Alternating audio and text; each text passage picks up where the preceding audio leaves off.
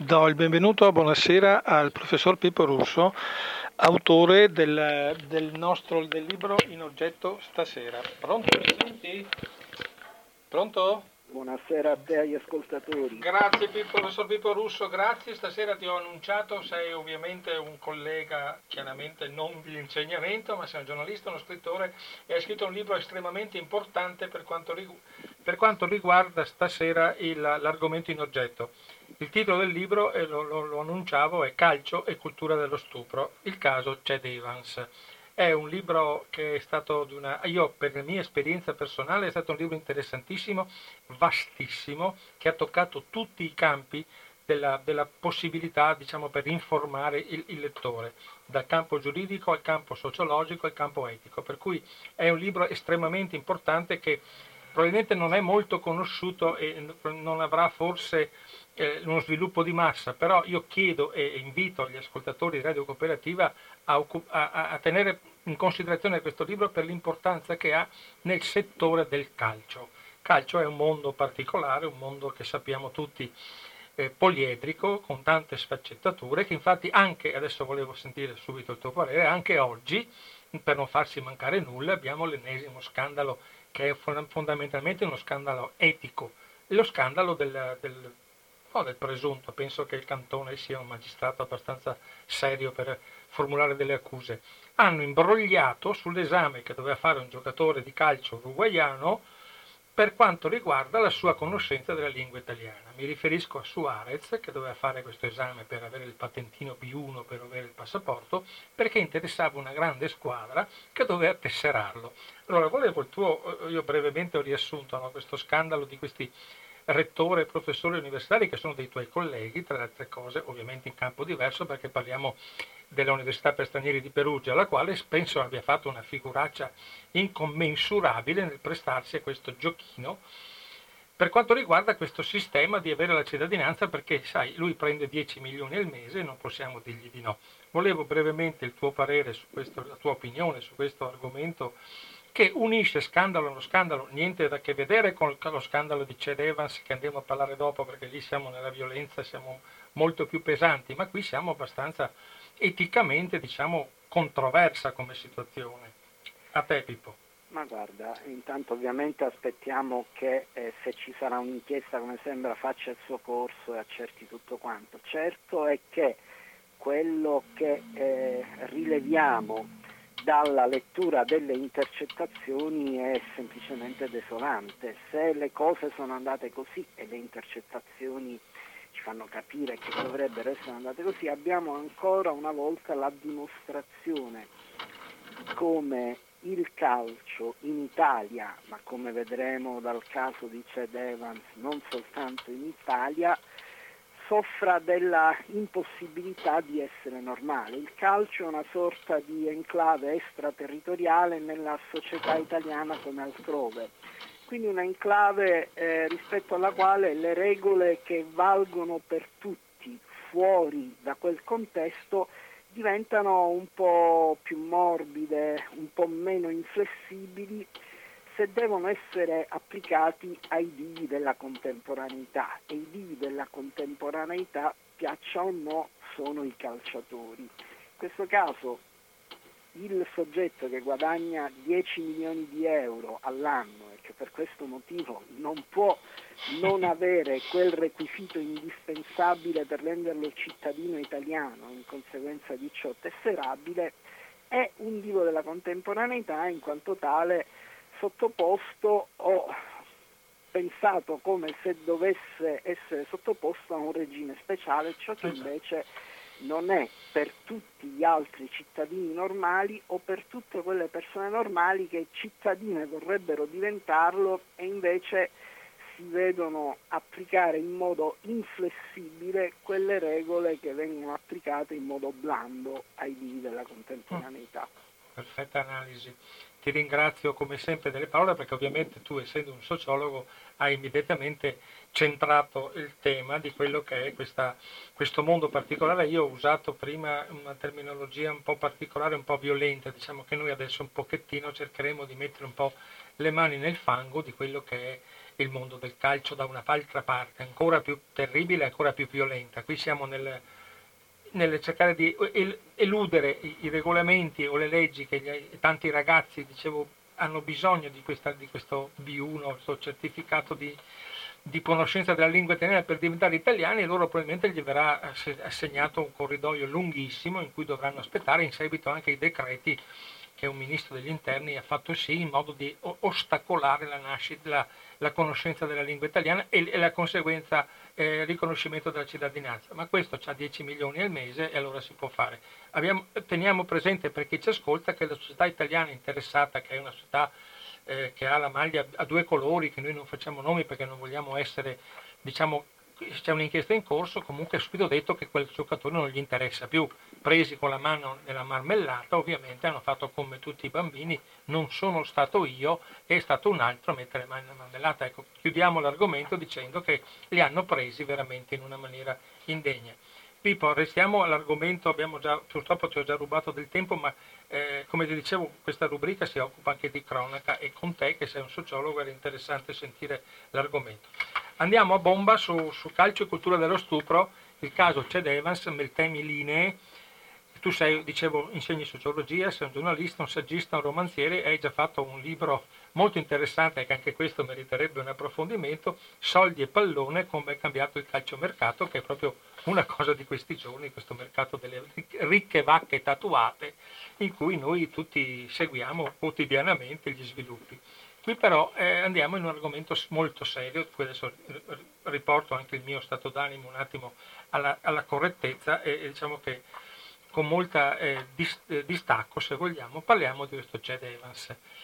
Ti dico solo, poi tu do la parola, giovane stella nascente del calcio inglese, centravanti dello Sheffield United e adesso tu ci dai un racconto di cosa è accaduto nell'aprile del 2012 a Chad Evans e un suo amico che adesso non, lo teniamo da parte perché poi è stato assolto e entriamo dentro in questo mondo particolare che è questa rape culture in cui il calcio inglese diciamo, si è distinto particolarmente con questo caso. A te la parola. No, guarda, eh, intanto i fatti partono da maggio 2011, quella notte fra domenica e lunedì di un weekend di fine maggio 2000, 2011 in cui eh, Chad Evans e il suo eh, collega calciatore Clayton McDonald eh, consumano eh, un atto sessuale con una ragazza che eh, rimane anonima e poi sulla questione dell'anonimato della ragazza purtroppo ci sarà da dire e che eh, compie questo atto sessuale in condizioni che come poi verrà testimoniato non sarebbero condizioni di piena coscienza a se stessa, cioè la ragazza appariva estremamente ubriaca. Per questo motivo eh, la ragazza, fra l'altro, l'indomani si ritrova sola e abbandonata in una camera d'albergo che era stata prenotata proprio da Ced Evans senza ricordarsi assolutamente come fosse arrivata in quella camera d'albergo e cosa le fosse successo. Eh, dà per scontato di eh, avere affrontato un atto sessuale di cui però nulla ricorda. Per questo motivo va alla polizia. Eh, denuncia diciamo, il fatto di essersi ritrovata in quelle condizioni, va sottolineato che non denuncia mai uno stupro perché la ragazza non ricorda completamente nulla.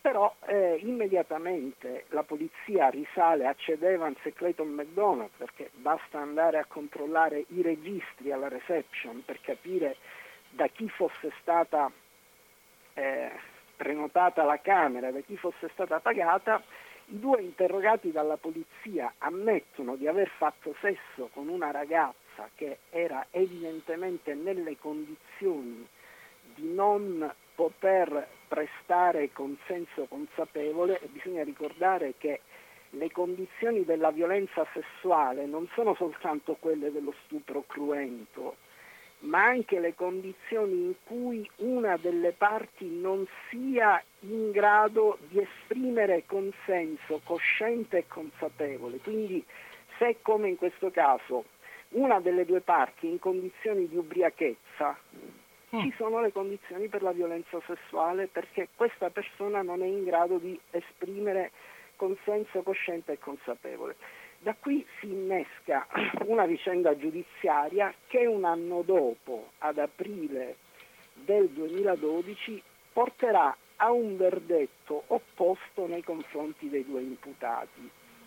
Eh, Clayton McDonald viene assolto, Ted Evans viene condannato a 5 anni di reclusione. Quindi questa è la prima tappa della no, vicenda.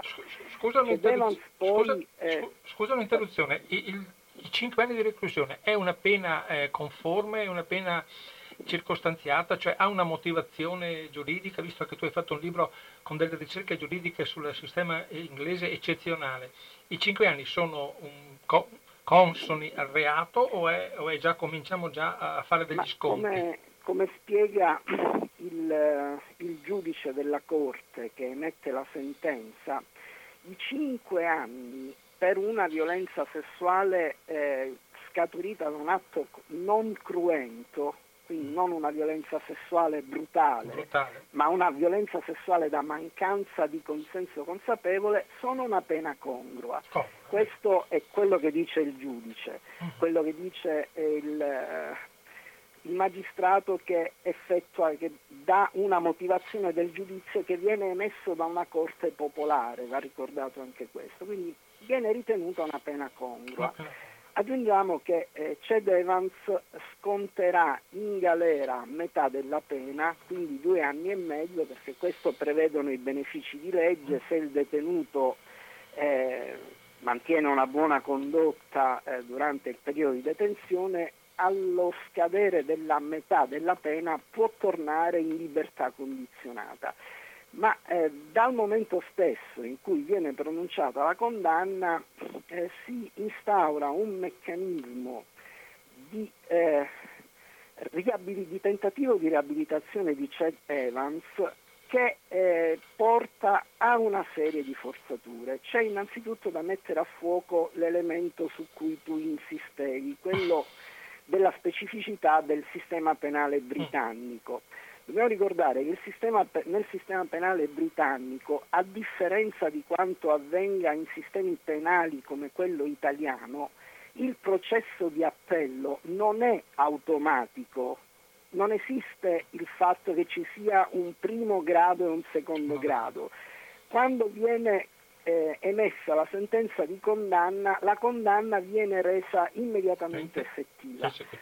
Si riesce a raggiungere l'appello soltanto in determinate condizioni, cioè se si dimostra che c'è stato un errore procedurale o se entro un certo limite di tempo si riesce a produrre nuove prove prove che se fossero state esaminate dalla Corte al momento del giudizio probabilmente avrebbero potuto portare a un esito diverso del processo. Pippo, scusa sì. l'interruzione, perdonami ma fa un po' parte per raccontare la storia. Io volevo leggere dieci righe del tuo, del tuo libro interessantissimo, ripeto, lo ribadisco e non perché sei qui con me ma perché è un libro che ha aperto un mondo, se lo leggete vi apre un mondo. Eh, mettiamo in fila le dichiarazioni dei due ragazzi, perché erano giovanissimi, no? eh, in seguito alla, alla, prima inchiesta, prima della condanna, diciamo. Punto, eh, sono quattro punti, molto veloci, perché ovviamente ci sono dei punti che sono veramente rapidi. Per noi calciatori non è infrequente rimorchiare, avremmo potuto avere qualsiasi donna in quel nightclub quando hanno trovato la ragazza che poi se la sono portata a letto nel motel. 2. Siamo calciatori, ricchi e pieni di denaro e questo alle donne piace. 3. Le ragazze di Ril, di Ril, che è il paese in cui si è svolta tutta quanta la storia, scambiano Clayton McDonald per un calciatore della Premier League e della nazionale e questo sottinteso ne aumenta la desibera, desiberalità. 4. Il rapporto sessuale a 3 nella formula due uomini e una donna, condotto con due calciatori, piace alle donne perché possono avere due calciatori alla volta. Ecco. Questo è il mondo in cui abbiamo iniziato eh, stasera a raccontare questa. Ci tengo perché ovviamente per descrivere il mondo del calcio, perché quello che è importante a mio avviso è che tu adesso ci racconti il mondo del calcio inglese. Però siamo arrivati alla prima condanna che dici tu, 20 aprile 2012. Arriva la condanna, come dicevi, Clayton McDonald innocente, Chad Evans colpevole uh, avanti con la tua, con la tua narrazione. Dicevo, le, le, frasi che tu hai citato sono quelle che i due calciatori rilasciano durante gli interrogatori di polizia e da quello che si può desumere anche dalla lettura delle cronache sul processo sono le frasi che in qualche modo eh, influenzano l'opinione eh, sugli imputati, soprattutto nei confronti di Ced Evans, perché viene fuori uno spaccato di una mentalità eh, secondo la quale eh, il calciatore, senza stare a generalizzare, certo. ma eh, molti di coloro che si riconoscono in questo profilo sente di essere un seduttore seriale quasi invincibile eh, che si trova davanti un universo femminile eh, composto da donne immediatamente disponibili e pronte alla seduzione. Ora, questo era ciò che emergeva dalle dichiarazioni dei due. Dicevo, tornando alla vicenda processuale, eh, si tratta di eh, addurre nuove prove che possano portare all'apertura di un processo di appello e gli si scatena un gioco abbastanza pesante perché viene incaricata un'agenzia investigativa di trovare nuove prove e c'è soprattutto un sito di appoggio a Ced Evans che viene finanziato dal ricchissimo socio di Ced Evans che pubblica eh, una serie di eh, documenti, eh, anche di filmati che sono tutti orientati a mettere in discussione la reputazione della ragazza, certo. perché il, il meccanismo che si instaura per ottenere l'eventuale processo di appello è andare a eh, indagare sulla reputazione della ragazza. Ora, qui entra in ballo la questione più delicata della vicenda di Cedeva. Abbiamo detto della ragazza che rimane anonima. Noi non sappiamo il suo nome perché l'identità delle donne vittime di violenza sessuale o comunque le denuncianti di casi di violenza sessuale in Inghilterra per legge, per una legge che è stata emanata nel 1999, godono di quella condizione che è definita lifelong eh, anonymity, cioè anonimato a vita. E dunque la ragazza rimane anonima per le cronache grazie alla copertura di questa legge. Purtroppo il suo anonimato viene violato a ripetizione via internet la questione del ruolo che i social media hanno in questa vicenda è una delle questioni più dirimenti di tutta la storia. Praticamente la ragazza si vede esporre l'identità ma anche l'indirizzo di casa a ripetizione su Twitter e su Facebook, nel corso della vicenda la ragazza sarà costretta a cambiare due volte nome e cognome e cinque volte abitazione. Per quello che ne sappiamo adesso non sta più nella sua cittadina, perché nella sua cittadina, che è una piccola cittadina della costa nord gallese, Rail, è troppo riconoscibile e rischierebbe la vita. Soprattutto la ragazza viene fatta oggetto di una ondata straordinaria d'odio attraverso eh, i social media e questo è l'aspetto più devastante eh, che noi possiamo cavare da questa vicenda.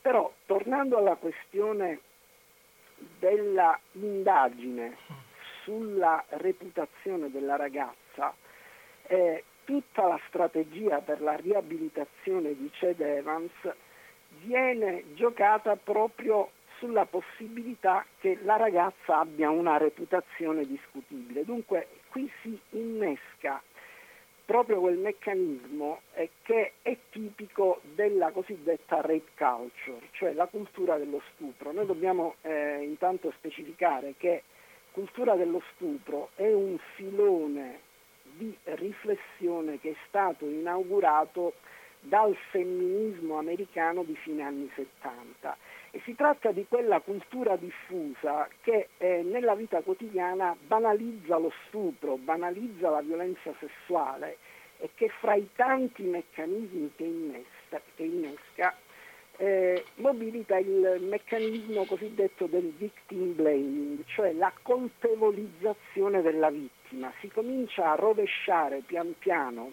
il nesso fra colpevolezza e vittimizzazione proiettando una luce oscura sulla reputazione della vittima. È stato esattamente questo che è stato fatto nel caso eh, di Ced Evans, di questa ragazza che viene denominata per tutta la storia X perché un nome ufficialmente non ce l'ha. E allora, eh, perché questa vicenda lascia un'eredità pesantissima per la legislazione eh, britannica sulla tutela delle vittime di stupro? Perché in base a una eh, innovazione legislativa che è proprio del 1999, come avevamo detto, viene impedito proprio per legge che in, in, all'interno di un processo per violenza sessuale si faccia riferimento alla storia sessuale della denunciante. La razio di eh, questo principio è semplicissima ed elementare. Al centro del processo stanno i fatti, non sta al centro del processo la reputazione della vittima. La reputazione della vittima deve rimanere fuori dal processo. Però questa legge, come tutte le leggi, ha delle eccezioni perché eh, bisogna sempre eh, prevedere in ogni legge che ci siano dei casi limite. Ebbene, eh, il team difensivo di Ced Evans e la, il team investigativo che porta le prove a beneficio riescono a trovare dentro l'eccezione eh, prevista dalla legge i termini per aprire la porta che conduce verso l'indagine sulla storia sessuale della denunciante. Eh, il meccanismo giuridico è molto complesso e sarebbe gravoso spiegarlo mm, in radio, capisco. però alla fine si ottiene di eh, indagare sulla storia sessuale della denunciante di portare al centro del nuovo processo, perché, eh, del processo d'appello, scusate, eh, la storia e la reputazione della denunciante in conseguenza di queste prove, di una valutazione che io nel libro giudico discutibile, molto discutibile di queste prove, la sentenza di condanna di Ced Evans viene annullata, viene disposta la ripetizione del processo, però a quel punto sulla base dell'annullamento eh, della precedente sentenza la ripetizione del processo ha già un esito scontato e alla fine della ripetizione del processo Ced Evans viene giudicato non colpevole. Qui c'è eh, l'altro aspetto che bisogna mettere estremamente in evidenza. Mm. Eh, Qualcuno equivocando ha detto Ced Evans alla fine del processo, della ripetizione del processo è stato giudicato innocente. No, non è esatto. È stato giudicato non colpevole e la non colpevolezza significa che non si può ritenere colpevole l'imputato al di là di ogni ragionevole dubbio. E questo significa che l'indagare sulla storia sessuale della denunciante ha seminato quel minimo dubbio che serviva a far dichiarare Ced Evans non colpevole. Qual è l'eredità di questa vicenda, di questa sentenza? Secondo gli analisti, secondo gli antropologi, cioè, questa sentenza va, eh, va aggiunto, questa vicenda è stata al centro di molti paper accademici universitari Secondo tutti questi intellettuali la vicenda di Ced Evans riporta la legislazione britannica a tutela delle vittime di stupro indietro di 30 anni, perché se grazie a quella legislazione del 1999 a qualsiasi donna vittima di violenza sessuale era stata data la fiducia necessaria per denunciare perché si prometteva a essa di metterla al riparo dall'indagare la sua storia sessuale e la sua reputazione, l'esito di questo processo dice che questa tutela è stata di nuovo messa in dubbio, è stata di nuovo messa in pericolo. E si tratta di una eredità pesantissima con la quale il sistema penale britannico dovrà fare i conti per tutti gli anni a seguire. Pippo, scusa, scusa l'ennesima interruzione, c'è un capitolo interessantissimo che tu hai scritto ovviamente, lo, lo cito perché è, è, fondamentale dal mio punto di vista per arrivare a questa non colpevolezza. Il, il capitolo sesto dice la fidanzata passionaria e il suocero ricchissimo. È un, un percorso veramente che io ho trovato anche un po' aberrante come si possa arrivare a costruire, non dico prove false perché non mi permetto di dirlo, ma comunque con 50.000 sterline a testimone penso che si possono trovare molte facilitazioni per arrivare a, quelle, a quelle famosa situazione per cui si può arrivare alla revisione del processo. Ci dai un attimo una, un panorama della passionaria Natasha Massey e del suocero ricchissimo che hanno fatto sì che hanno costruire veramente le indagini sulle attività sessuali della ragazza e di conseguenza portare questo come un'abitudine eh, alla, alla, alla, sessualità aperta, diciamo. Eh. Addirittura non lo diciamo perché noi, io mi ritengo assieme a te una persona molto civile su questo caso, addirittura le, specificando che tipo di abitudini sessuali aveva questa ragazza. Questi miliardari che si mettono a salvare il, il giovane il giovane calciatore eh, che ha abusato la ragazza presentandosi addirittura in tribunale incinta per fare tutta quanta quella sceneggiata. Io ho trovato molto molto fuori luogo e quasi quasi indegna. Tu ci dai un attimo una delucidazione su questa passionaria fidanzata e il suocero ricchissimo, così si capiscono guarda, come eh... si possono manipolare la giustizia anche in Inghilterra. Guarda, sono i due personaggi decisivi per la di Chad Evans eh, e sono anche due personaggi che eh, in termini di immagine e di comunicazione, indipendentemente dal giudizio morale che ne diamo, eh, ne escono molto forti. Natasha Masse intanto viene fuori come la figura della donna che perdona eh, il, il proprio uomo per il tradimento, ma viene messo fra parentesi il fatto che nel frattempo è stato anche condannato per una violenza sessuale, anche se poi eh, ne verrà assolto. Eh, il suocero è eh, un ricchissimo gioielliere che eh, mette tutto il suo peso economico nella partita per la riabilitazione eh, giudiziaria del eh, suo futuro genero.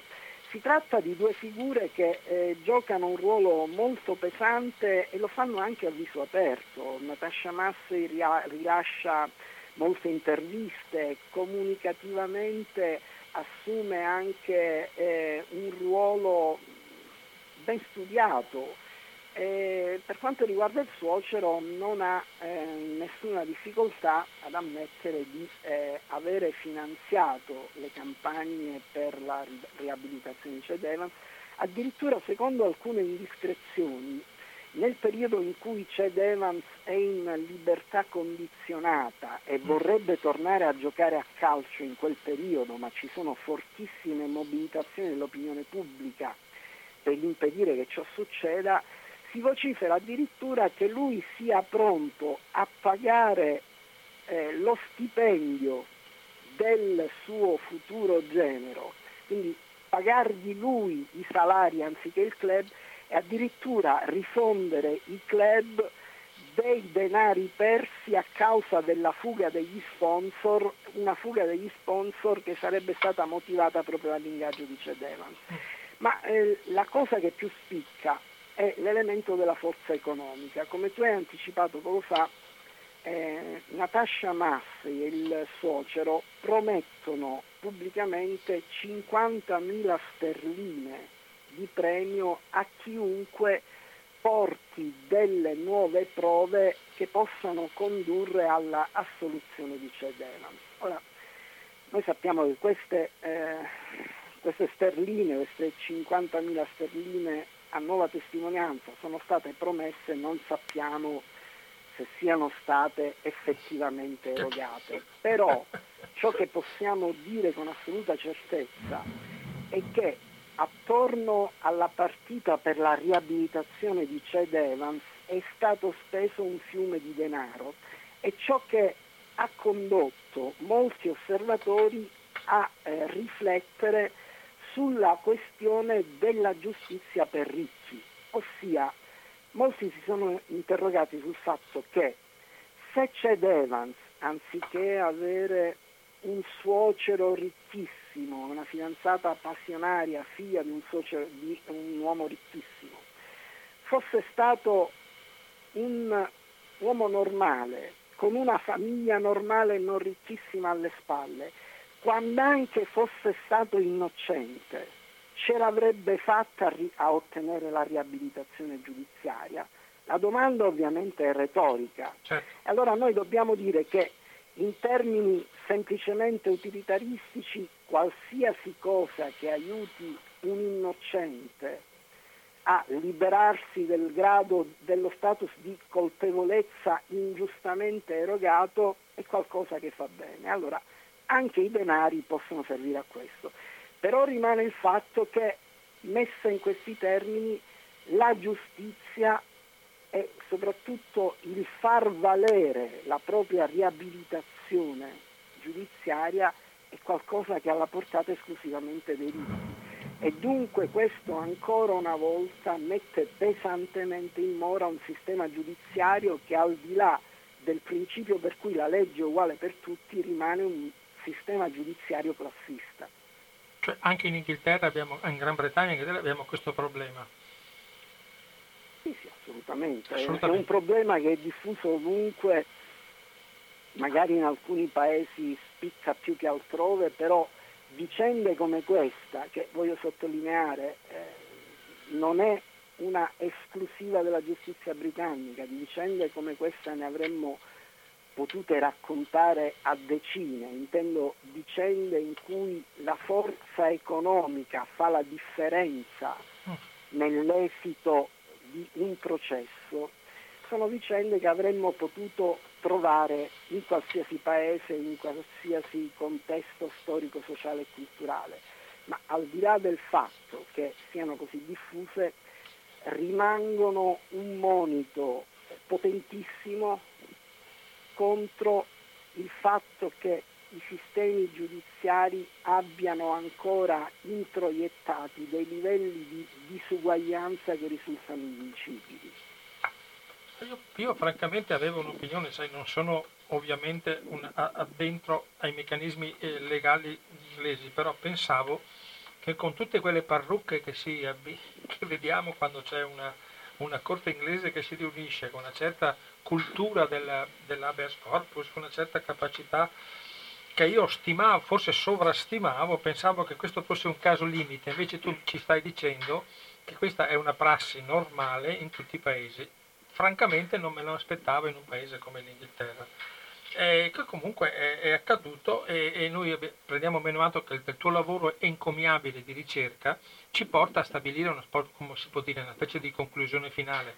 Al di là del, dei 30 anni persi, cosa possiamo dire di questo calcio inglese che poi facciamo un'estrapolazione per tutto il calcio, perché non è che la, le violenze dei calciatori siano limitate all'Inghilterra, io cito solo uno a caso, Ronaldo, che poi si è risolto anche lì, probabilmente con altre beghe e con altre soluzioni, niente a che fare con questo caso, per carità non voglio essere frainteso, però anche lui ha avuto delle problematiche per quanto riguarda un presunto stupro in un albergo.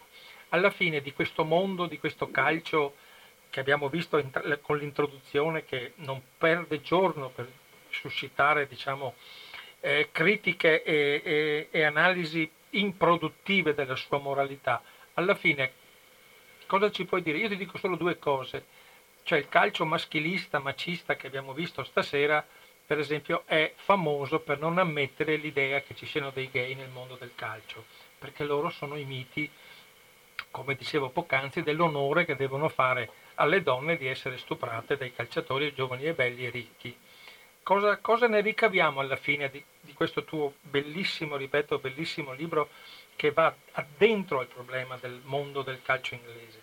Cosa possiamo dare come contributo al nostro mondo, al nostro mondo italiano, al nostro mondo europeo? Guarda, eh, tu hai citato uno stupidissimo luogo comune che è molto diffuso nel calcio e cioè eh, nel calcio non esiste l'omosessualità, nel calcio maschile ovviamente non esiste l'omosessualità. Sì, perché le donne sono tutte lesbiche, esatto, diceva il Presidente. Per dire esattamente Scusami. Nel calcio femminile c'è il contrario, le donne, eh, le donne che giocano a calcio sono tutte lesbiche. Allora è evidente che si tratti di due stupidità assolute, che anche in termini semplicemente statistici è impossibile che nel calcio maschile non ci siano gli omosessuali, come se si trattasse di eh, una sfera separata dal resto della società, così come è una stupidaggine assoluta dire che tutte le calciatrici siano lesbiche. Però questo è il riflesso di un mondo del calcio che eh, ineludibilmente macista e che farà molta fatica a emanciparsi da questa visione. Allora, il calciatore maschio è un maschio 100% e la donna che gioca a calcio fa uno sport da maschi e quindi deve avere qualche problema di sessualità, mettiamola così, questa sì. è la mentalità sì. e la narrazione stupidissima che viene fatta. Allora, eh, il messaggio che noi dobbiamo lanciare è che bisognerebbe avviare un progetto, un programma vastissimo di educazione sin dalle giovanili, sin dal momento in cui i ragazzini e le ragazzine vengono avviati al calcio, perché alcune generazioni purtroppo le dobbiamo dare per perse e io non voglio generalizzare sul fatto che tutti i calciatori adulti siano vittime di questa mentalità, ma sicuramente sono esposti a un'idea macista del calcio che in qualche misura li influenza. Poi ci sono quelli che caratterialmente sono più deboli e che sono quindi soggetti a dei comportamenti borderline. Ma bisognerà educare le nuove generazioni al rispetto della sessualità, di qualsiasi tipo di sessualità, per estirpare dal mondo del calcio questa mentalità che è una mentalità assolutamente devastante. E tu ti sei occupato, saltando per un attimo di palo in frasca, ma me lo devi concedere, anche di un altro, mo- un altro mo- momento del calcio, che è il calciomercato. No? Hai scritto un libro in questo, in questo senso, no? che anche lì ci sarebbe da dire molto, ma non possiamo occuparcene stasera. Ma non è che ogni volta che tocchiamo un argomento nel calcio eh, andiamo, come dicevo prima, a mettere un po' le mani nel fango e restiamo un po' sporcati? Ma guarda, è una cosa che molti mi hanno detto, eh, tu ti occupi del calcio per eh, mettere in evidenza le, le storture, le porcherie, le cose che non vanno.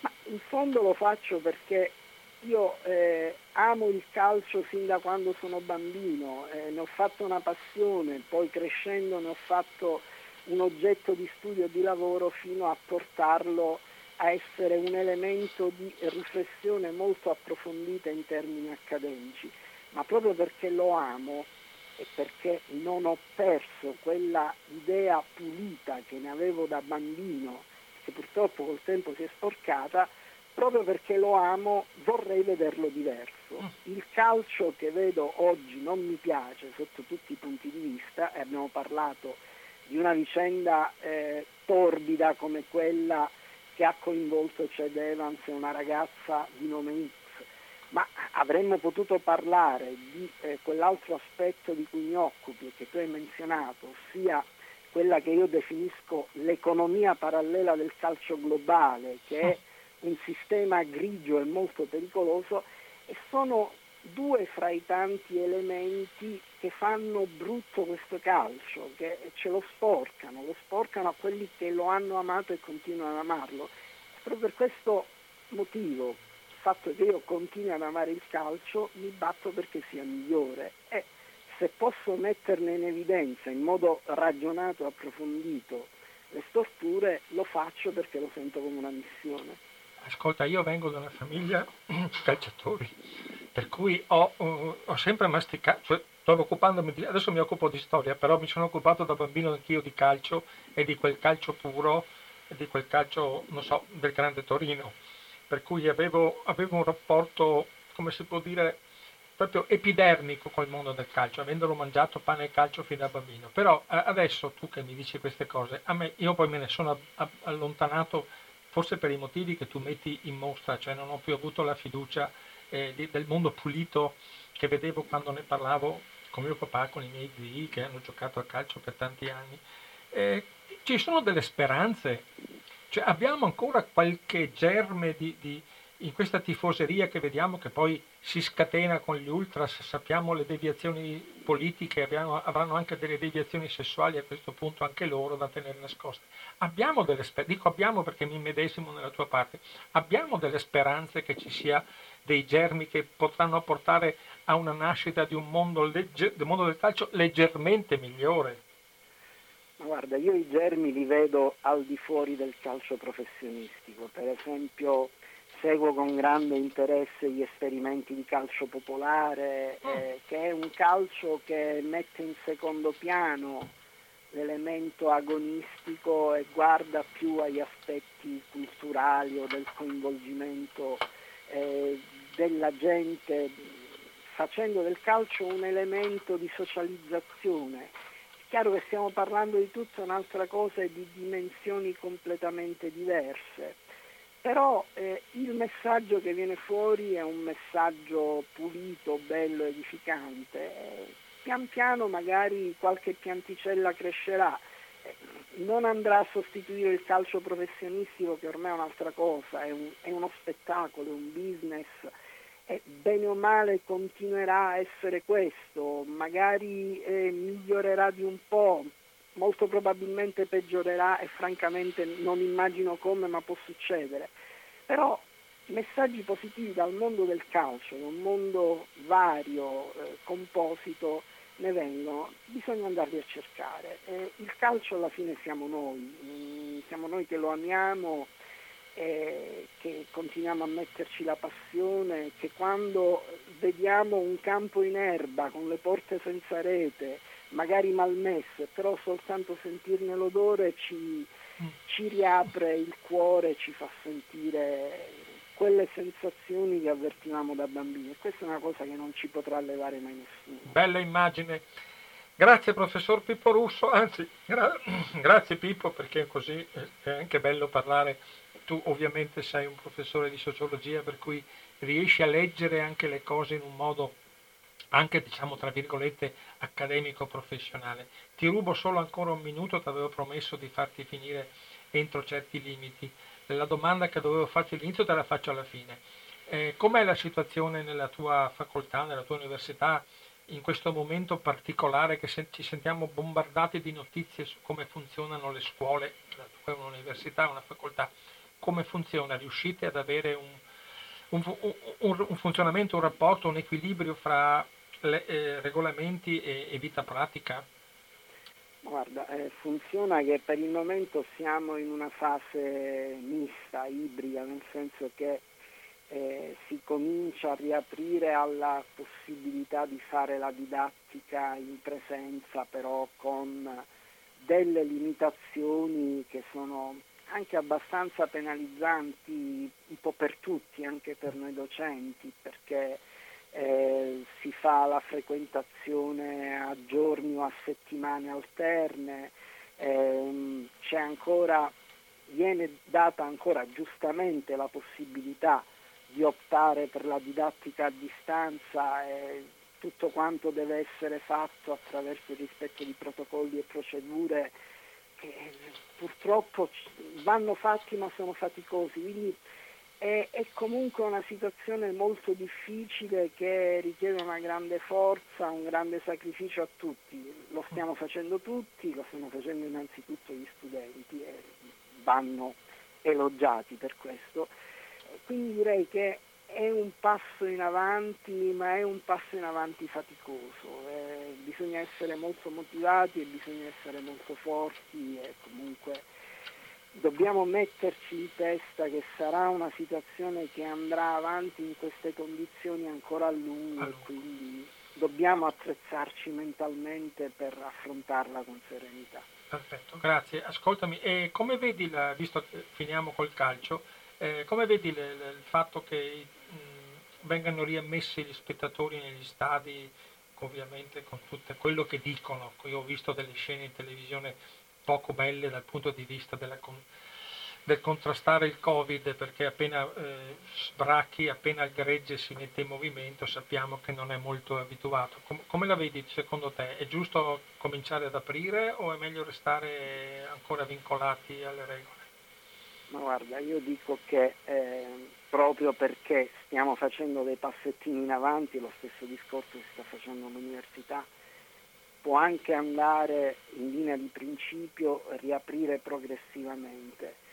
Se invece devo parlare da amante del calcio, per me uno stadio con mille spettatori è uno stadio vuoto. Eh. Mi pare che anche molti protagonisti lo dicano, siano concordi su questo. Certo anche Gattuso l'ha detto in modo molto schietto, cioè per me rimane comunque eh, una situazione non, non, non, edificante, non accettabile, quindi certo. la riapertura graduale è un passaggio che va fatto, ma se la devo valutare in termini sentimentali, per me lo stadio rimane vuoto, eh beh, anche certo. con solo mille persone. Certo, anche non è calcio. Talmente grande uno stadio che penso il distanziamento si possa ottenere anche con 10.000 persone, non, anche con 20.000 forse. Adesso parlando sempre seduti davanti a un microfono, sì, senza sì. i dati e, se, Sai, so... mh, purtroppo abbiamo avuto un'estate con uh, le polemiche sulle discoteche che hanno anche un po' influenzato certo. eh, qualsiasi discorso su, su, assembramenti e riempimenti, quindi la, la, gradualità è inevitabile, ma ribadisco, per me uno stadio con mille spettatori in condizioni normali è uno spettacolo triste. triste. Eh, lo è anche oggi in queste certo. condizioni. Anche perché uno stadio all'aperto non è una discoteca, per cui cerchiamo anche di essere razionali pur nel rispetto delle normative. Pippo Russo, professore, ti ringrazio tantissimo. Ripeto, ovviamente, poi lo ripeterò in chiusura, il tuo libro Calcio e cultura dello stupro, il caso Chad Evans, emblematico racconto su quello che può accadere in un certo mondo del calcio che magari nessuno di noi immaginava fosse accaduto a quell'avvenimento e nessuno di noi conosceva quello che sono i retroscena del calcio inglese. E siamo stati leggeri sul ruolo dei tifosi che invece hanno avuto una, una, un, un, peso devastante sulla distruzione dell'immagine di questa povera ragazza. Ci sarebbero state X. tante cose da dire del libro, ma avremmo avuto bisogno di tre certo. ore. Certo, e poi c'è un'altra cosa da dire. Se diciamo tutto, non, la gente non, è, non, legge il libro, cioè dobbiamo no, lasciare... Facciamo spoiler, quindi lasciamo un minimo di, esatto. di cose da conoscere. Esatto. Grazie Pippo, è stato veramente un grande piacere averti ospite micro, eh, sulle frequenze di Radio Cooperativa. Spero di averti ancora, per quanto riguarda il calcio, senz'altro, di averti ancora nostro ospite perché so che vista la tua passione avremo chiaramente, se capiterà l'occasione, vorrei veramente ancora averti ospite nella mia trasmissione a Radio Cooperativa. È, stato un, è stato un piacere per me e sarà un piacere essere di nuovo con voi. Grazie, buona serata e a presto. Ciao Pippo. Voi, ciao. Grazie, grazie, ciao, grazie.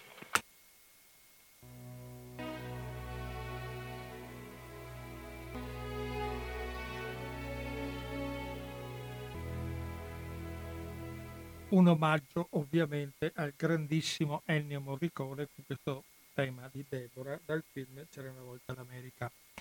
Allora, eh, amici ascoltatori, compagni, amici ascoltatori, ascoltatrici che siete qui in, sulle frequenze di Radio Cooperativa, abbiamo toccato un argomento delicato stasera assieme a, a, a Pippo Russo, al professor Pippo Russo, perché eh, eh, avete sentito cosa accade in certo mondo che sembrerebbe dorato, no? perché noi abbiamo una visione molto edulcorata di quanto questa, no? di questa Premier League miliardaria, tutto perfetto, tutto bello, tutto, tutto innocente. No? Sappiamo che dietro a cascata ci sono delle cose terrificanti che accadono, tipo quella che abbiamo appena assistito stasera di questi giovani baldi ricchi eh, calciatori, pur essendo diciamo, di seconda linea rispetto ai grandi nomi della Premier League, comunque avete sentito l'atteggiamento culturale, mentale che hanno per quanto riguarda le donne. E questo è importante che ci sia questa analisi, questa critica, questa denuncia del mondo, che alla fine ovviamente siccome Chad Evans eh, ha un suocero ricchissimo, riescono a costruire una... già il fatto di ottenere il, l'appello che avete detto che in Inghilterra non è previsto se non in casi eccezionali, ma lui è riuscito a portare attraverso il team di avvocati che ha portato alla retrial, Eh, e per cui siamo arrivati a una situazione allucinante, assurda. La ragazza è diventata praticamente ha subito un ergastolo alla vita, cambiare nome, cambiare città, non doversi occupare più della sua, della sua perché ovviamente qualcuno, i soliti social demenziali dei tifosi scatenati, che hanno messo in piazza delle situazioni e delle cose che non andavano assolutamente eh, permesso che avvenisse. Per cui poi ci sono messi di mezzo anche politici che hanno cercato di introdursi in questo meccanismo. Il libro è vasto, vastissimo, sono tante pagine, però vi ripeto, se avete interesse per questo argomento e, e se avete anche un po' di, di, diciamo, di passione per capire cosa accade, specialmente lo dico alle donne, per capire cosa accade eh, nel mondo del calcio inglese che poi sapete che, come dicevo, non è molto lontano dall'atteggiamento mentale degli altri calcio eh, europei, mondiali, no? c'è questo mito del giovane, bello e ricco calciatore che può permettersi qualsiasi cosa. Calcio e cultura dello stupro è un titolo veramente che colpisce, va direttamente, vi, vi porta direttamente al cuore del problema. Eh, lasciamo stare un attimo il, il, il, caso del personaggio Chad Evans in particolare, guardiamo il, il globale della storia, di questo fatto che ci sia questa cultura, tanto noi siamo belli, sono, le donne amano venire con noi perché siamo calciatori, siamo belli, eccetera.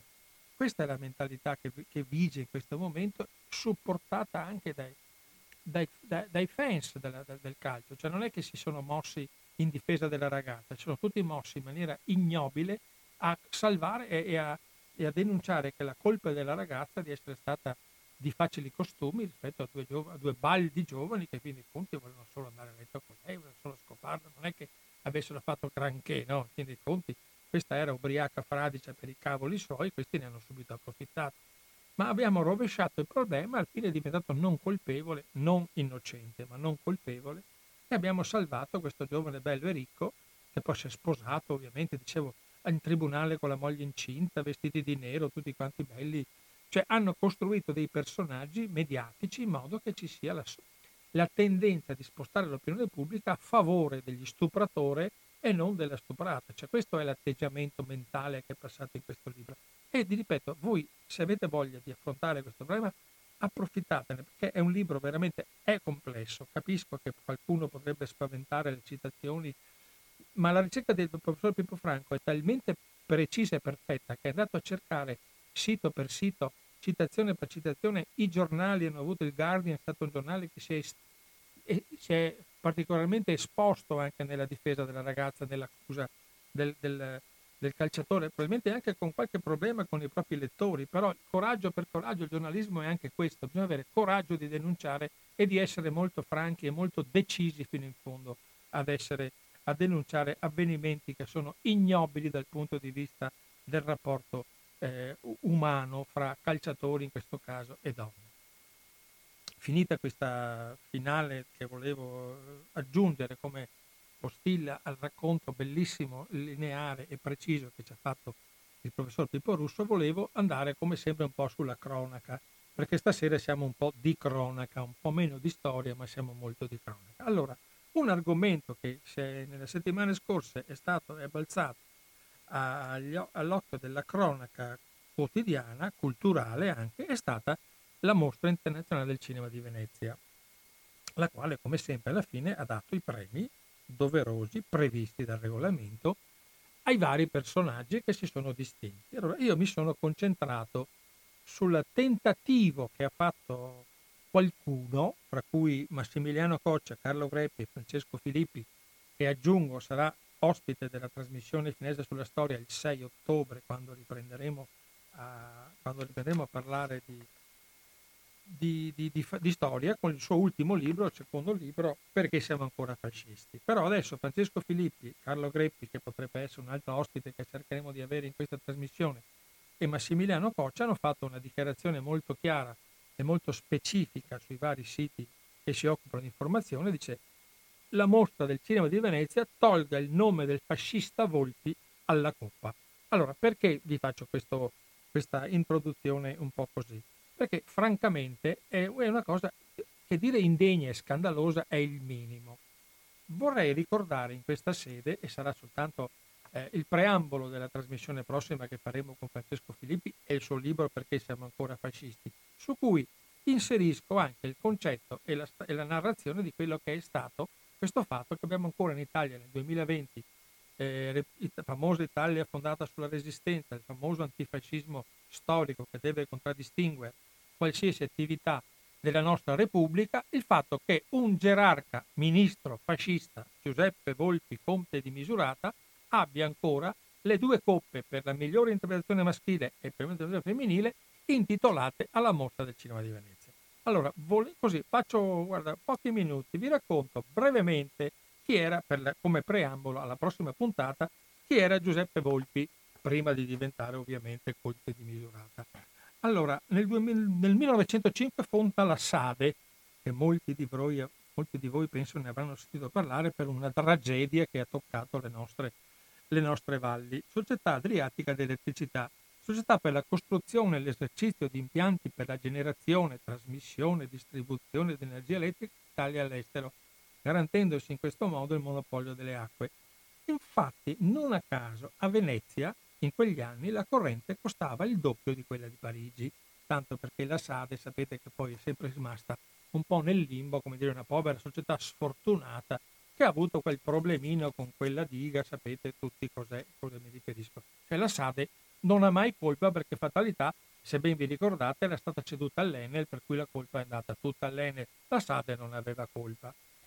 Allora, negli anni 20 questa Sade ovviamente era una delle più importanti società idroelettriche italiane e ce n'erano molti in quell'epoca società perché dovevano tutte quante prepararsi a alimentare l'industria bellica e anche lo sviluppo economico, però che era tutto quanto in funzione dell'industria bellica, del futuro, perché avevamo molte cose da pensare. Dal 22 in poi è cambiata tutta la politica in Italia. Una politica energetica autarchica che aveva bisogno ovviamente dell'energia elettrica.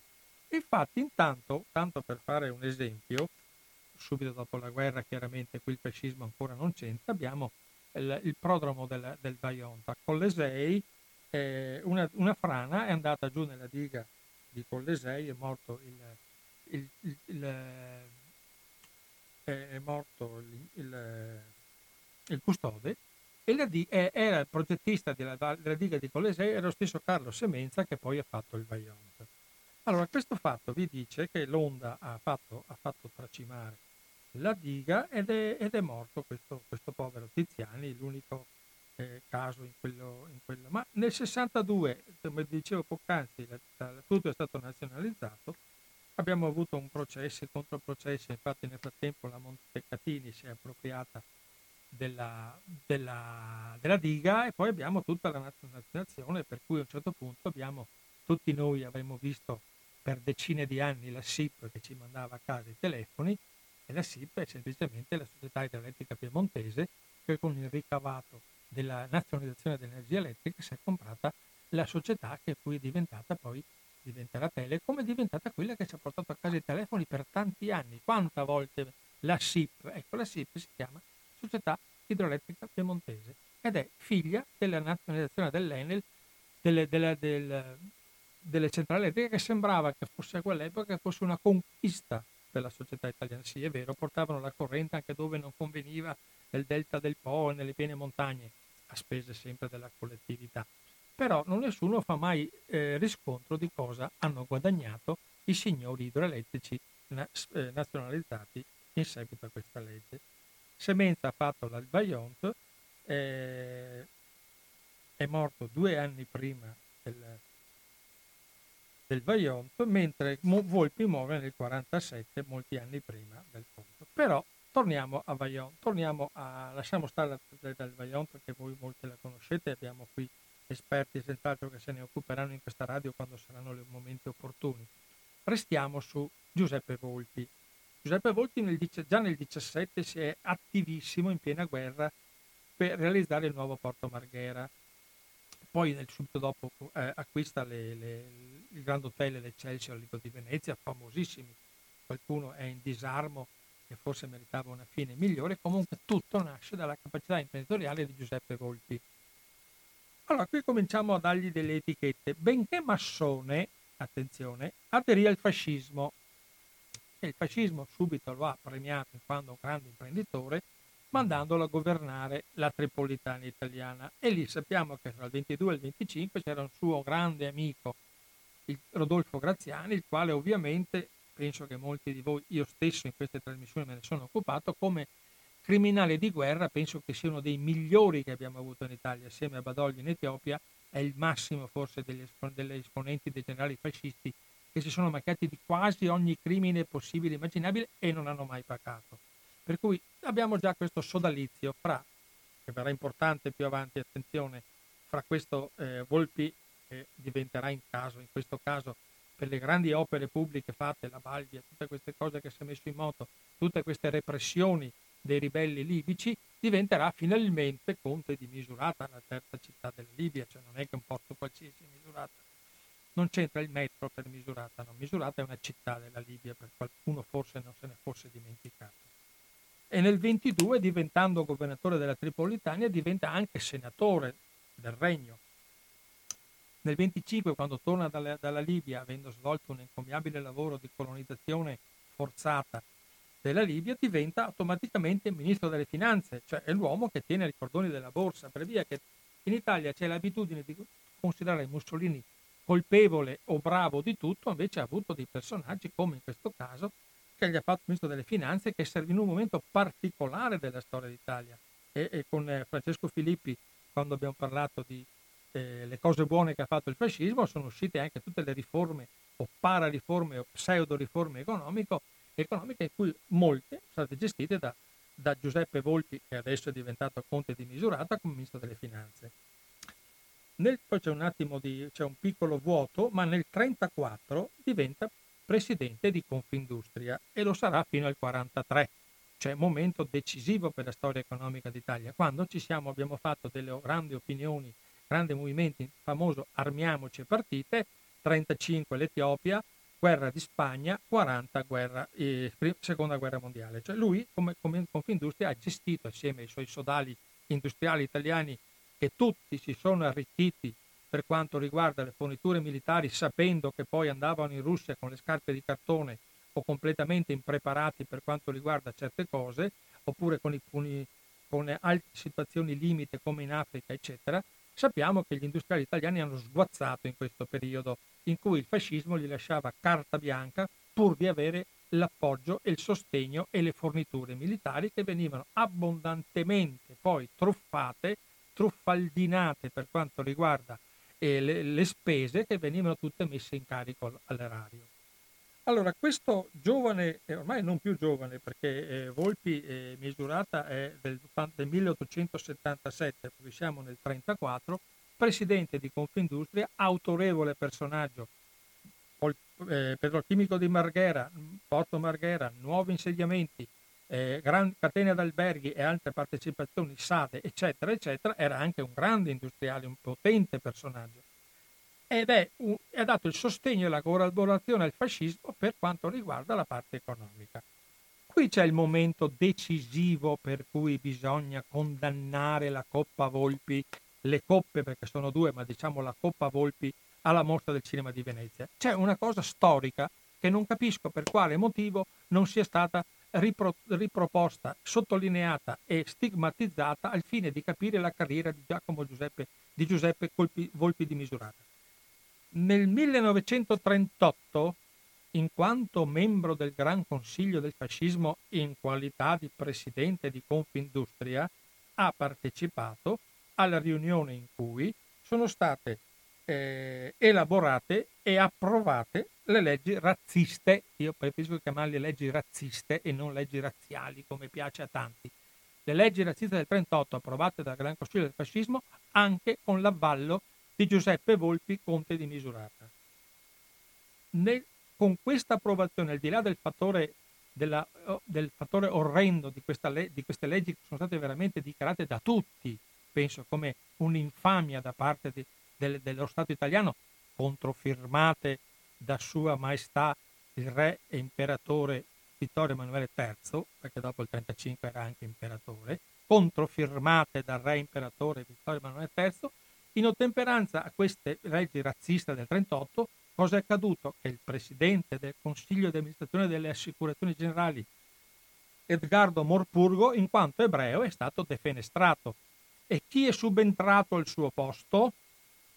Giuseppe Volpi, conte di Misurata, perché abbiamo due attività infami fatte in quell'anno, in quel momento, in quel, in quel maggio del 38. Ha votato assieme agli altri le leggi razziste e poi se ne è appropriato, se ne è, ha avuto modo di, di, di, di applicarle a prodomo sua, cioè con un conflitto di interessi enorme, diventando lui presidente del Consiglio di amministrazione di Assicurazioni Generali.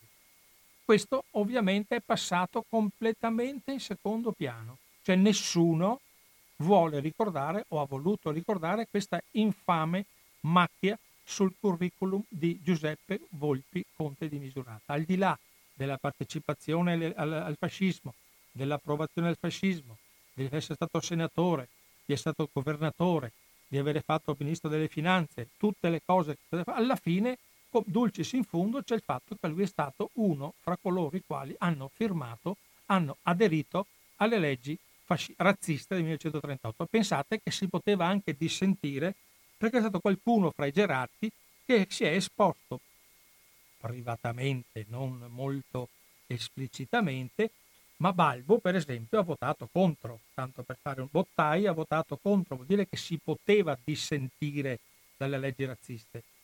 Eh, Giuseppe Volpi ha preso anche la parola in quella seduta a sostegno, e poi è diventato presidente del Consiglio di amministrazione di assicurazioni generali in fatto che hanno cacciato Morpurgo in quanto ebreo e lui è diventato lui il presidente. Cioè non è sufficiente questo per togliere la denominazione Coppe Volpi a, a, alla mostra internazionale del cinema di Venezia? Questa è la domanda che adesso vi pongo, che poi cercheremo assieme a Francesco Filippi e agli altri suoi amici di portare avanti in modo da creare un momento d'opinione perché venga una volta per tanto discussa da questo fatto, discussa questa prestigiosa Coppa Volpi, perché ormai ha, avuto, ha un valore enorme, nessuno nega l'importanza della Coppa Volpi. Io direi che si può chiamare Coppa, tanti nomi si possono dare, ma togliere proprio la, la parte, la, la, la coniugazione del cognome Volpi per quanto riguarda un personaggio che, ripeto, ha fra le tante cose, se vogliamo essere eh, leggeri da certi punti di vista, se vogliamo non essere invasivi, basta la partecipazione al Gran Consiglio per quanto riguarda l'approvazione delle leggi razziste.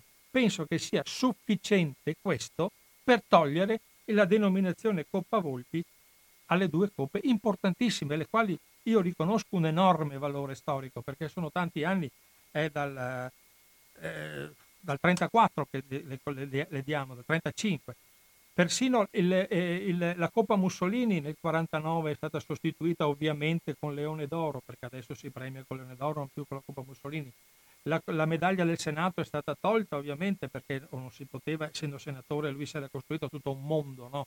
Coppa Mussolini, Coppa del Senato e Coppa Volpi, cioè lui era il personaggio numero uno della, della, della Venezia, della rinascita di Venezia, come ha detto un personaggio famoso per altri motivi eh, che, che, sappiamo che poi aveva negato per anni l'uso dei gas e adesso qualcuno gli vuole togliere la statua. Ecco, a Montanelli gli togliamo la statua, giusto o sbagliato, io non entro in merito perché Montanelli ha delle colpe col fascismo enormi, ha comprato la ragazzina per 300 eh, soldi d'argento e se l'è portata come una bestiolina al seguito del suo reparto. Lasciamo perdere l'ennesimo attacco alla memoria di, di Indra Montanelli, al quale viene proposto di togliere la, la, la statua, che ormai è, è anche quella, è, la considero un po' una, una, lotta di retroguardia perché è stata fatta, ha, ha dei valori anche culturali quali si può.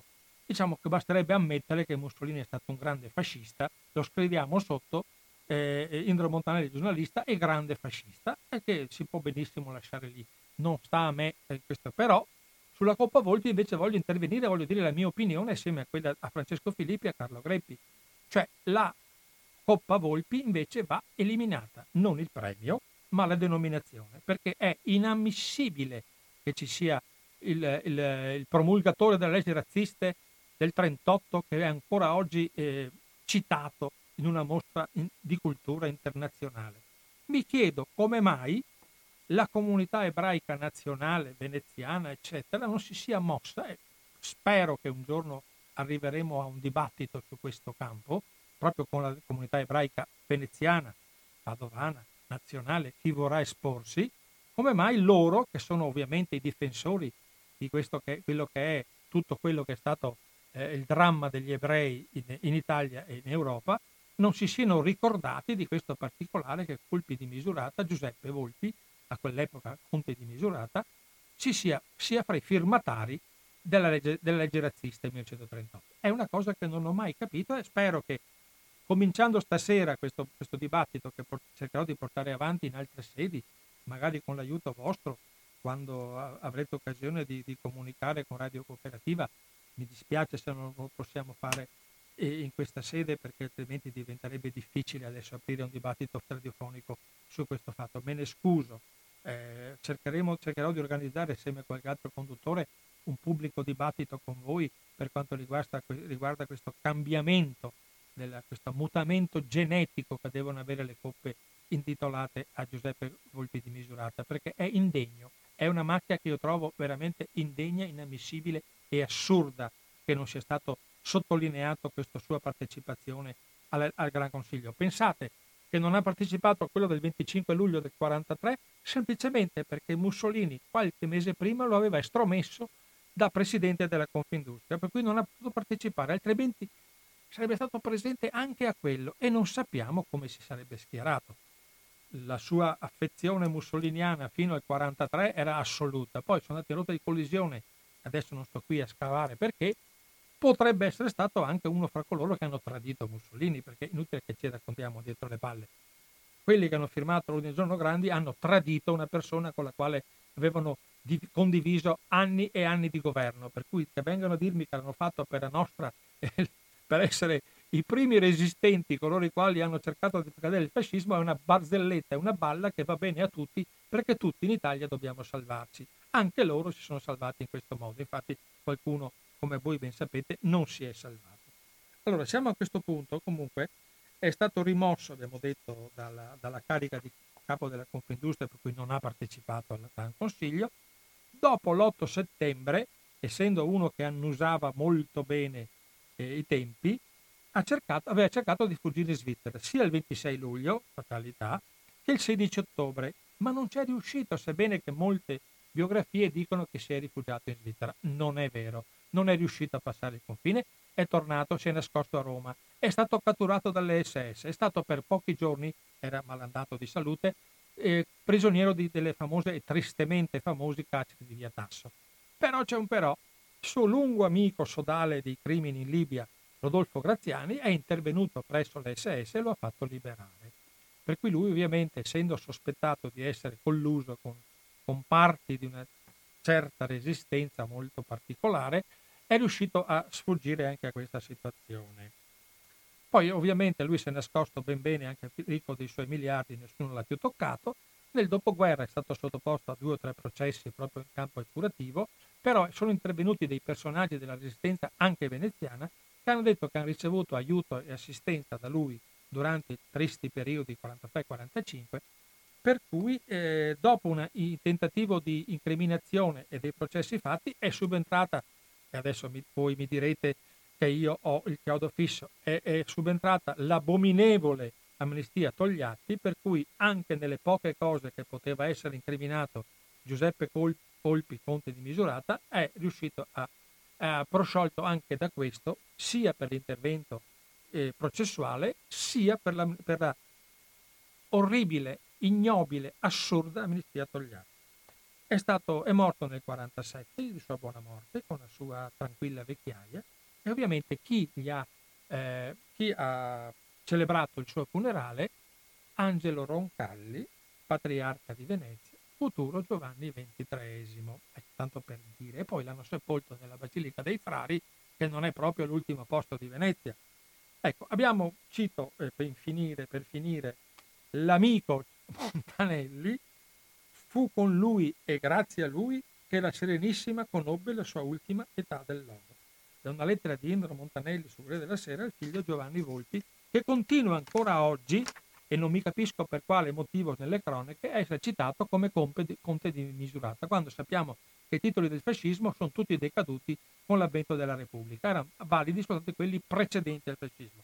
Misurata è un, è un conte tipica, è un titolo nobiliare tipicamente fascista e questo giovane signore che ovviamente vive di rendita con i soldi accumulati dal padre continua a farsi e viene anche citato sui giornali come conte di misurata. Ecco, queste sono le, le, le cose assurde di questo paese che vorrebbe molte volte ammantarsi di una forza resistenziale capace di creare una memoria nuova e invece sappiamo che quando è il momento questo paese ricade nel profondo, nello sprofondo di una non memoria italica, tipo questo l'esempio che vi ho citato questa sera.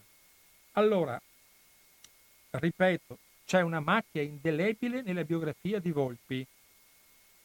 Sarebbe opportuno che il nuovo presidente della Biennale, Roberto Cicutto, sospendesse la colpa a Volpi, non il premio, ma affidasse a una commissione di storici, del quale penso che ci siano delle persone che si offrono chiaramente volontarie per raccontare queste cose, tra cui Francesco Filippi e Carlo Greppi, i quali potessero fare una, una definizione generalizzata, complessiva e circostanziata della figura di Giuseppe Volpi in quanto colluso col fascismo. L'hanno fatto anche in Germania quando hanno scoperto che Alfred Bauer, l'inventore dell'orso d'argento, era una, eh, tramite Die Zelte è, è, stato documentato che il direttore della Berlinale, quella che assegna, ripeto, all'Orso d'Argento dal 51 al 76, aveva un, avuto un ruolo di primo piano nella, nella, industria cinematografica nazista, era un fidato collaboratore di Goebbels, era iscritto al partito e anche un zelante membro delle SA, la, la, l'iniziale ministra italiana, italiana, che ovviamente se n'è riuscito a, a, a non essere con, eh, colpito dalla, da, dalla, notte di lunghi coltelli ed è rimasto comunque nell'ambito della cinematografia nazista. Ecco, la Germania che sa alla fine come denazificare le sue strutture, ha capito che nonostante l'immagine importante mondiale di Alfred Bauer, presidente dal 51 al 76 della Berlinale, ha sospeso la coppa a lui indirizzata. Io credo che non sia molto difficile in Italia, a Venezia, fare un'opera molto simile. Non entriamo in merito a chi potrebbe essere il nuovo destinatario o la nuova denominazione perché è una fase, è una fase 2 del problema. Cominciamo col fatto che Coppa Vol- le coppe Volpi devono essere defascistizzate e ovviamente cambiate assolutamente di denominazione. Non il premio, perché i premi al migliore attrice e al migliore attore vanno dati, perché è un riconoscimento internazionale che è giusto che continui, però sarebbe il caso che non fossero più intitolate a un gerarca e a un ministro fascista.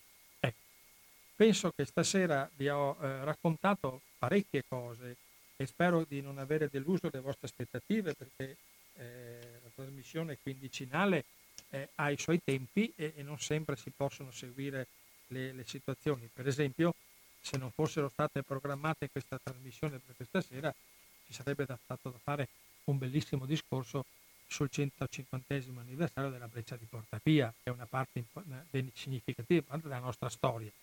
Eh, io mi scuso di non aver avuto l'occasione di parlare di, di Porta Pia con voi, però diciamo che siccome la trasmissione, voi sapete che ogni 15 giorni continua, eh, ripeto eh, la, l'annuncio, 6 ottobre, Francesco Filippi, che abbiamo già avuto ospite in questa trasmissione, eh, con il suo libro perché eh, eh, Mussolini ha fatto anche cose buone, che ha avuto un grandissimo successo.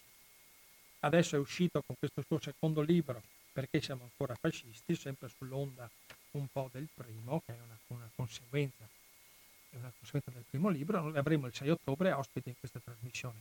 Con lui eh, concorderemo di, di, parlare un'altra volta della Coppa Volpi eh, per farsi partecipi una, a voi di questa situazione e anche promotori, spero, di un messaggio che possa andare oltre eh, sia il lavoro che ha fatto Carlo Greppi e, e Francesco Filippi e anche quello che sta facendo mio tramite Radio Cooperativa, perché è giusto che ci sia un, veramente una chiarificazione sulla figura. Se poi gli storici delegati decidono che nonostante tutto Giuseppe Volpi è talmente bravo è talmente buono, è stato talmente mecenate che è giusto che la coppa rimanga a Volpi perché avrà lasciato magari un lascito secondo cui questa coppa si può ancora continuare, benissimo, che venga detto semplicemente come prima, coppa Giuseppe Volpi, gerarca e ministro fascista. Non, non, nessuno vuole togliere dei meriti che probabilmente Giuseppe Volpi ha avuto. C'è questo particolare che credo sia importante sottolineare che le persone lo sappiano. Quando Eh, io l'altro giorno ho visto delle interviste con Pier Francesco Favino che ha vinto l'ultima Coppa Volpi per la sua bellissima interpretazione. È una persona sensibile, colta, preparata, che ha una, un, un, un, animo veramente predisposto. Pensavo che almeno in una occasione citasse questo particolare. Non so se forse neanche lui lo sappia questa situazione, però ci sono delle situazioni che sarebbe giusto che quelli che ricevono la Coppa Volpi sappiano a chi è dedicato, cioè cosa rappresenta quel nome nella storia d'Italia, nella storia del fascismo, nella storia della persecuzione degli ebrei. Cioè, penso che sia molto corretto e molto doveroso che questa cosa venga divulgata al di là delle concezioni personali che uno può avere. Uno può ammirare l'operato di Volpi nel cinema, perché l'ha fatta nascere lui la mostra internazionale del cinema a Venezia, nessuno gli toglie questo merito. Però eh, dopo tanti anni e dopo tanto silenzio sarebbe il caso che si cominciare a parlare, a riparlare di questa denominazione che riguarda esclusivamente specificatamente un personaggio che a mio avviso è stato colluso fino in fondo col fascismo. Niente, per, cioè, niente sulla persona che può aver avuto dei ruoli importanti nella storia e di Venezia e della mostra del cinema, però c'è questo piccolo, piccola, eh, chiamiamola piccola macchia, no? ha firmato e approvato le leggi razziste del 1938. Penso che sia sufficiente per poterlo togliere da questo nome, sia una cosa abbastanza eh, devastante per quanto riguarda la nostra storia e spero che la comunità ebraica che cercherò in qualche modo tramite radio, tramite Francesco Filippi, tramite i social media, di, di parlare, di comunicare questo, questo particolare e che si facciano anche loro partecipi di questo fatto. Bene, io vi ringrazio tantissimo della, della, della serata, che vi, spero che vi sia piaciuta. Abbiamo toccato due argomenti delicatissimi, uno con eh, Pippo Russo, il professor Pippo Russo, calcio e cultura dello stupro, il caso Ced Evans nel temi linee che ha toccato quell'argomento devastante che è lo stupro nel mondo del calcio e l'atteggiamento del calcio per quanto riguarda l'uso delle donne, poi la, la, la, l'editoriale, se vogliamo chiamarlo, contro la denominazione Coppa Volpi alla mostra del cinema di Venezia, qui sarà il caso di poter discutere, io spero di poter portare avanti questa mia battaglia personale assieme a Francesco Filippi, chiaramente, che avremo il 6 ottobre in trasmissione con noi con il libro, il suo ultimo libro, Perché siamo ancora fascisti. Allora, finale, replica della trasmissione domenica alle 15.10, fra un paio di giorni podcast sul sito www.radiocooperativa.org. Bruno Maran vi saluta caldissimamente, se vogliamo, anche se abbiamo sentito dei grandi rumori di temporale, adesso andremo a vedere come sarà il tempo stasera. Io vi saluto, vi abbraccio e vi do appuntamento al 6 ottobre. Eh, con grandissimo piacere continuo, le trasmissioni di Radio Cooperativa continuano su queste frequenze. Buona serata a tutti da Bruno Maratti.